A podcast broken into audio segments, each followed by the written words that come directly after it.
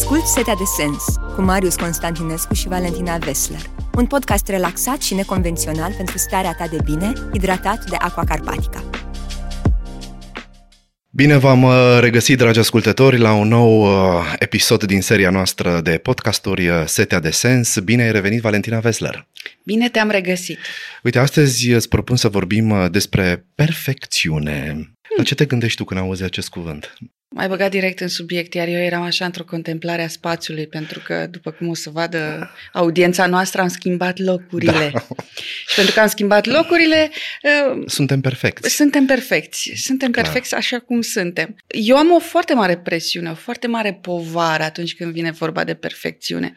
Și eu despre mine știu că am această, nu l-aș numi nici boală și nici sindrom, dar preocupare majoră pentru perfecțiune. Totul să fie ca la carte, de aici decurg o serie de multe uh, fricțiuni pe care le am până termin eu un proces, pentru că nu-mi place. Uite, de exemplu, vorbeam cu niște colege de, de breaslă, foste absolvente de litere și aveam mai multe cazuri uh, și povești ale scriitorilor. Unii scriau așa, intrau într-o, într-o curgere sau într-un flow, dacă vreți să numește așa, și scriau cărți întregi dintr-o suflare. Mm. Pentru alții, procesul era foarte dificil. Eu intru în acea, cea de-a doua categorie. Mi-aduc aminte pe la începutul carierei mele, un comunicat de presă îmi lua două, trei uh, zile. Pentru că nu eram mulțumită, trebuia să fie acolo cuvântul ăla să fie super potrivit, greșelile de ortografie, evident, să nu lipsească, dar totul era întors pe dos și pentru că întorci de multe ori pe dos, odată că te încetinește în proces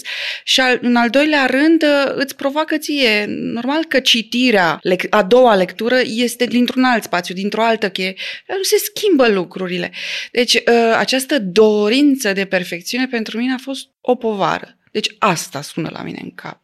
Da, e interesant că folosești cuvântul perfecțiune într-un context în care te raportezi la celălalt sau celălalt putea să scrie mai repede decât tine sau putea să, să să termine o carte mai repede decât puteai tu să o faci.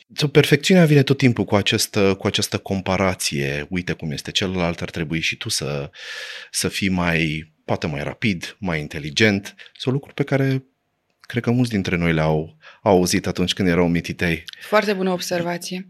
Noi trăim într-o lume duală. Noi trebuie să ne raportăm, noi avem nevoie de repere și atunci ne raportăm inevitabil la ce este în jurul nostru. Și e cumva normal copilului să îi explici că obiectul ăsta este mai mare decât celălalt. Mare, așa învățăm uh, să ne orientăm și atunci reperul e important pentru tine.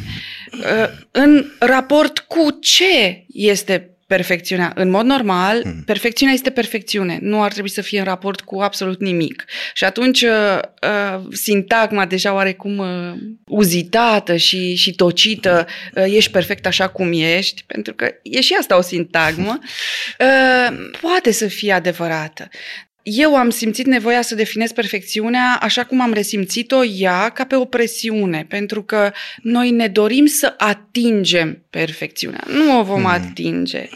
Și atunci, ca să atingem perfecțiunea, avem o călătorie, avem un parcurs și pe parcursul ăla noi mai facem un pas, mai facem un pas, mai facem un pas în raport cu ce ne înconjoară, nu? Probabil că de aceea ai, ai simțit tu că mereu într-o comparație și probabil de aici am și acumulat multe uh, neplăceri, frustrări. Uh, nu vreau să fac abuz de cuvintele astea pe care societatea noastră le folosește mult. Abuz, traumă, Adică sunt un pic perimate dacă le folosim prea mult. Da. Nu, neplăcere, fricțiune, tensiune, astea ar fi cuvintele pe care le-aș folosi eu în drumul meu spre a atinge ceva perfect. Când spui ești perfect așa cum ești, dacă le-am spune copiilor acest lucru, care crezi că va fi impactul lor, având în vedere că noi cel puțin, sau noi doi, provenim într-o cultură în care ai o vină așa psihologică pentru că te-ai născut și lucrurile trebuiau să stea altfel decât le credeai tu în copilărie. Perfecțiunea era tot timpul legată de ceea ce făceai, nu de ceea ce ești. Trebuia să faci ceva, fie să ai note mari, fie să fii bun la sport, fie să fii ca, nu știu, Marius de la etajul 2. Perfecțiunea era tot timpul ținea de, de a face și indiferent cât făceai și cum făceai și apoi adult când ajungi să, să vrei să faci lucrurile, vrei să le faci perfect, așa cum vrei să le faci în copilărie, niciodată nu ești mulțumit. Absolut de acord cu tine. Aș face o, o, o mică observație. Orice afirmăm ar trebui să fie foarte bine contextualizat. Pentru că, nu să luăm o situație, ești perfect așa cum ești. Uh-huh. Poate să te determine pe tine să te autoblazezi. A, păi sunt ok așa cum sunt. Nu mai vreau progres, uh-huh. nu mai vreau evoluție, nu mai vreau să mai învăț că e bine așa cum e. Sunt perfect așa cum sunt. Pe de o parte. Pe de altă parte, nu ești perfect așa cum ești. Uh-huh. Trebuie să faci. Iarăși e o, un alt tip de presiune. De aceea spun că e, e extrem de important cum folosim da. noi, cum contextualizăm și cum, cum ne raportăm la toate lucrurile care ne conjoară și copilul cum înțelege. Eu ce vreau să-i transmit de fapt? Ești perfectibil, continuu, poți să faci ceva ce-ți dorești tu să fii cel mai bun în orice situație în care te afli, iar asta nu înseamnă musai perfecțiune.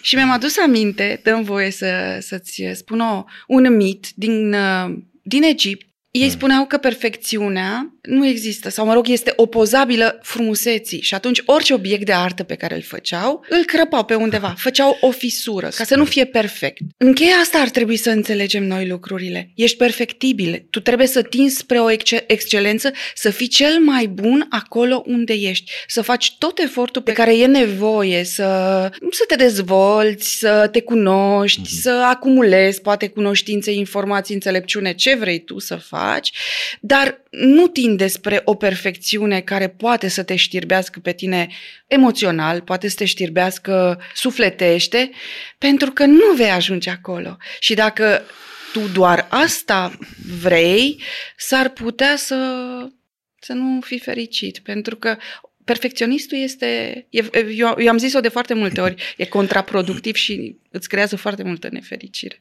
Da, mă gândeam din, din punctul ăsta de vedere dacă totuși uh, expresia s-ar modifica nu în sensul în care îi spui copilului că ești perfect așa cum ești și asta să-i dea libertatea să, să rămână pasiv, exact. ci că ești, adică ești perfect că existi. Această, nu știu, legătură fundamentală cu faptul, cu viața, cu faptul de a fi în viață, pentru că dacă realmente stai și și te analizezi și îți dai seama câte lucruri se întâmplă cu noi ca să fim, este un proces perfect ca, ca noi să putem să Absolut. existăm. Ca și cum am căutat ceva ce suntem deja. Știi unde văd eu o, o foarte mică problemă?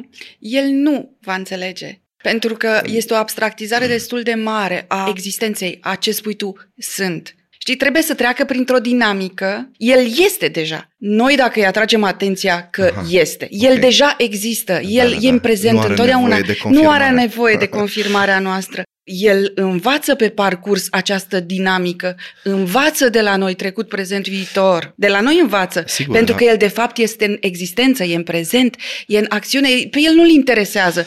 Tu îi expui niște planuri, îi spui că o să ajungi medic, o să faci, păi da. îi povestești despre bunici, strămoși, rădăcini și practic îi expui acesta, această axă temporală pe care el nu o înțelege. Și atunci să-i reconfirm mm. ceva pe care el deja știe, nu e cazul. Unde trebuie să fim atenți și de aceea oarecum insist, uh, nu știu de ce neapărat, dar simt că acolo este cheia, în a face lucrurile atunci cel mai bine, în acel moment, mm, adică prezent, da. în prezent.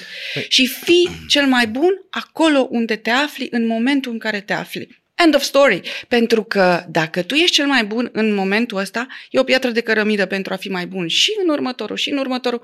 Și practic înveți și dinamica, pentru că așa funcționăm noi în axa asta temporală, uh, înveți dinamica temporală și trăiești în prezent. Adică nu intră în conflict cu ce tu deja ești, copil fiind. Da, minunat. Mă gândeam mai mult, poate, cum putem să schimbăm noi perspectiva asta. Nu, nu neapărat să-i spunem aceste cuvinte, dar să reușim să-l privim așa. Un lucru care mie îmi scapă deseori. Absolut. Adică îl privesc în, mai mult în ceea ce face el și în ceea ce ar putea să devină el, mă refer la fiul meu acum, uh, nu în ceea ce este el, ca pur și simplu ca o existență care a venit în viața noastră, a venit în, în viața noastră și e... E foarte dificil pentru că noi am crescut într-o altă paradigmă. Am crescut cu a, a, această elaborare foarte, uh, foarte complexă a trecutului și viitorului. Mm. Adu-ți aminte că întotdeauna, a, bunicii noștri, a, când o să crești tu mare și o să te exact. faci nu știu ce. Da. Am crescut cu asta, să schimbăm și să trăim existența așa cum este, e destul de dificil și practic no, cred că suntem primele generații de părinți care ne aplecăm un pic mai mult. Mm. Filozofia vestică este de așa manieră. Noi suntem educați în, în timp. Acest, în timp. În timp. Și timpul e O iluzie. vorba cuiva, îmi scapă acum cine a zis-o, un contru- construct social. Da, exact. Și tind să cred că așa este. Este un construct social pentru că dacă eu îți povestesc de ce s-a întâmplat, e ceva ce reiterez, dar nu e aici. Uh, Dacă îți povestesc de ceva ce va fi, Mm. uh, îți voi da o perspectivă mm, tot, tot așa care nu există. Deci nu e un construct, Mhm. Deci ce există? Există acest moment acum de care ne bucurăm sau nu? Pentru că de noi depinde să ne bucurăm sau nu. Atunci îi lăsăm pe ascultătorii noștri cu această recomandare să se bucure de acest moment, ascultându-ne și te invit cu drag la o nouă ediție a podcastului nostru Setea de Sens. Îți mulțumesc! Îți mulțumesc din suflet! Ai ascultat Setea de Sens, un podcast pentru starea ta de bine, hidratat de Aqua Carpatica.